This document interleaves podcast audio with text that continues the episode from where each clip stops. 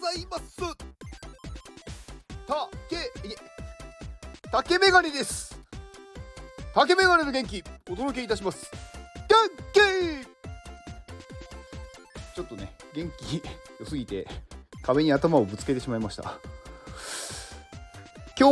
日はまあ元気でいることそのままですがまあそういうねなんか単純なお話でもしようかなと思います。元気でいることっていうのはまあ私まあ何度もお話をしてるんですがあのーこうテンションが高いとかねこうなんだろうパリピみたいなあとこう一時的にこうなんだろうなこう達成してわーって喜ぶみたいなそういう一時的なものではないと思ってるんですよ。どちらかというとあんまり波がない状態。うんで一番ね元気でいることっていう状態は私は不安がない状態だと思うんですよね。不安とかを感じないっていうんですかね。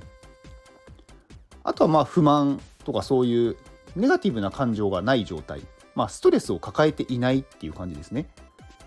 でそうすると心が穏やかでいれるわけですよ。で元気な状態だとその状態をキープできているっていう感じなんですよね。で痛いところがねある人はねまだねあのーそっちをね優先的に治した方がいいと思います。まあ頭が痛いとかお腹が痛いとか、まあ、胸が苦しいとかねいろいろあると思うんですけどまああのそれが精神的なものなのか実際にこう肉体的なものなのかそれにもよるんですがそっちをねまず先に治療というか根本的な部分で治していった方がいいのかなと思ってます。なんかね思い込んで元気になるっていうのは一時的にはできるんですけど長続きしないんですよね。やっぱりね痛いところがあったりとかうーんなんかね戻ってしまうんですよねどうしても。だから常に痛いところもないし不安がないっていう状態でいられるとやっぱり元気っていうのがね分かるというかこの状態ってすごくなんか心が穏やかで幸せだなっていう状態になるんですよね。でねこれ何度も何度もねこう繰り返していってしまうというか私もそうなんですけどあのああ今ねすごい元気だなって思っていてもやっぱり不安になることはね出てくるんですよ。でもねあ今不安になってるなっていうことに気づくんですよねまずは。でそうすると何が不安なんだろうっていうところからあ今こういう感情になってるなって思ってそれを解消していく自分で。で元気じゃなくちゃいけないんだって考えると無理やりそれを押し付けちゃうんですけどそうではなくってそれにしっかり向き合ってそれに対して自分は大丈夫だって思えれば勝手になくなるんでなんかねこうなくてはならないとかなんかそうでなければダメだとかそういうふうに考えなくていいんです。で、まあ、そういう状態になるのっていきなりなれないんですよね。まあ、そのためにね毎日ねあのー本当にだから規則正しい生活習慣をするっていうだけなんですよ。何かすごいこれをやったら元気になりますとかうん何かね一発でこうすごい回復するっていうものではないんですよ。なんかゲゲームみたいにこれでねこうヒットポイントが一気に全部回復しますとかそんなことはなくって少しずつしか変われないんですよね人間の体っていうのは。なので毎日なんかこう適度なね負荷をかけるっていうのが私は必要だと思ってて例えば運動ですよね。まあすごいハードな運動をする必要はないと思ってて私は。例えば散歩毎日30分でも1時間でも散歩をするとか毎日軽くこうね10回でもスクワットをするとかなんかその程度でも全然いいと思っててでも必ず毎日やる毎日負荷をかける負荷をかけることによってそれに耐えられる体ができていくんですよ。でそうすると自然とその負荷が負荷じゃなくなってくるんででもそれはキープできてるってことなんですよねその筋筋肉というか。うん、でそれに勝てる体になってるんでそうすると心も自分はできるんだっていうふうに自然と変わっていきます。であとは食事。これもね食べ過ぎるっていうのが一番良くなくって何を食べてるかよりも食べ過ぎるのが一番良くないんですよ。だから少し足りないもしくは食べないぐらいでもいいです。それでも十分に足りるんで。でその次に何を食べるか。まあなるべく添加物が少ないもの自然のものを食べる。これもね負荷をかけるっていうことなんですね。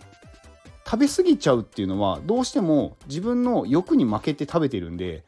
そこをぐっとこらえるっていうこれも練習なんですよね。で最後は睡眠ですね。これも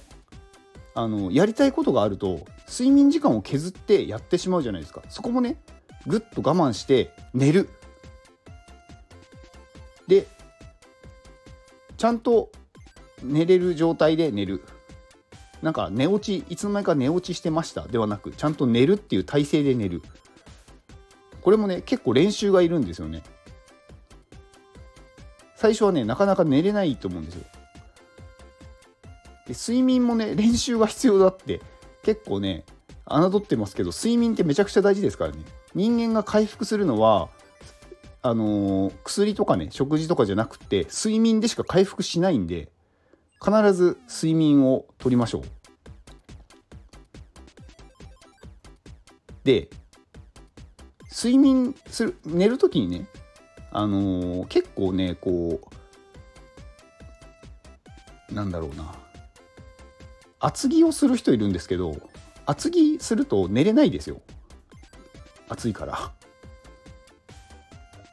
着る着るっていうか寝る時にあのね手とか足を温めると睡眠に入りやすいっていうのはありますけど厚着をしてもね結局ね汗かいてくるしこう寝てる時ってそんなに体温を上げる必要がないのであんまり良くないです厚着は。なるべくまあ長袖でもこうなんだろうシャペラペラのシャツみたいな。うん。で寝る。寒いとか暑いんだったらエアコンをつけて外の環境を変える。そっちの方が寝やすいです、まあ、睡眠の質も良くなるんでねまあ、今ね少しずつこうまた寒くなっていくと思うんで、まあ、その時はまあちょっとね長袖とかの、ね、服を着てちゃんとこう掛け布団とか、ね、毛布をねあのー、かぶってもらってでまあ外の気温があまりにも寒いのであれば、まあ、少し暖房をつけて寝るとかでもいいと思います。うんまあ、なのでね本当にね当たり前と言われてることが一番できてないと思うんですよ。だからそれをやるだけで不安がなくなっていくというか自分にねそれができるなんか普通のことができるっていうのってね結構自信になるんですよね。でそうすると不安とかにねこう勝てるようになっていくというか、うん、なんか大丈夫だって思えるようになっていくんででそうするといつの間にかなんかねこう心が穏やかになるし体もなんかね動くようになるんで、まあ、その状態が元気でいること。っていう私の持論です。でもねそうだと思うんですよね。まあその状態でいる方がいろんなことに何だろう目がいくというかいろんなものに興味が湧いてくるんですよね。まあそこから楽しいことをしたりとかまあ、そこでもねやりすぎないこと。結構何かねこうそれをねうーん人よりうまくやろうとかすると結構大変だとは思うんですけど私は元気でいることが一番大事なのでやりすぎないようにしてます。まあそれはね人によって賛否両論あると思うんですよ。いやそれを達成するためには少しの負荷が必要だとか負荷っていうか、ね、無理をすることが必要だっていうのはね確かにそれは必要だと思います。でも私はね、それよりも元気で痛いんです。なので私はやりすぎない。でも毎日適度な負荷はかけてます。はい。そんな私の元気論でした。以上です。この放送は高橋さんの元気でお届けしております。高橋さん元気!はい高橋さんいつもありがとうございます。いつも購入くださる高橋さん。はい。サウナでね日本を元気にしてくれる高橋さん。はい、えー、高橋さんからの、えー、宣伝ですね。あのー、ね高橋さんがやっている、まあ、コミュニティサウナダオからあのコラボタオルがね発売となります。えー、っとね木タオル。はい。で、10月10日 AM10 時。に発売されるそうです。なので、もうちょっとですね。はい。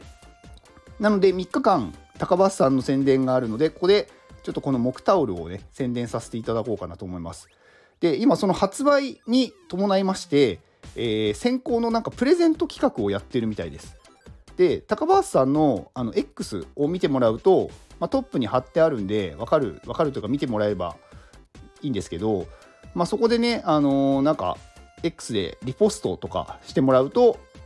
その木タオルを5名様に5名様にプレゼントっていう企画やってるのででこれ8日までなので明日の夜までですね。はい。なのでもし興味がある方は、えー、高橋さんのこの X を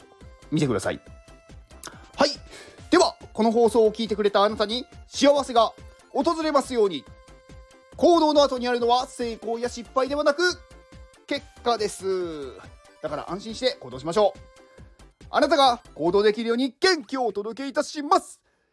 元気